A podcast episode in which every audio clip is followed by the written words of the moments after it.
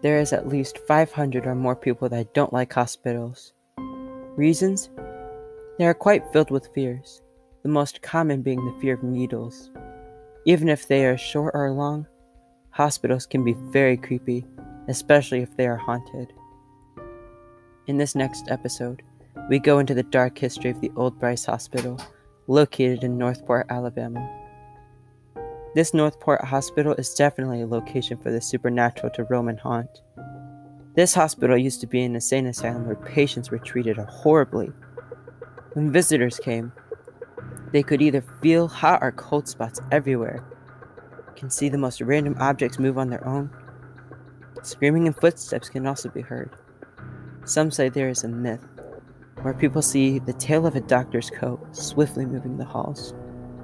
I can see why this place would be filled with horrors, dating all the way back to 1861, when the place opened.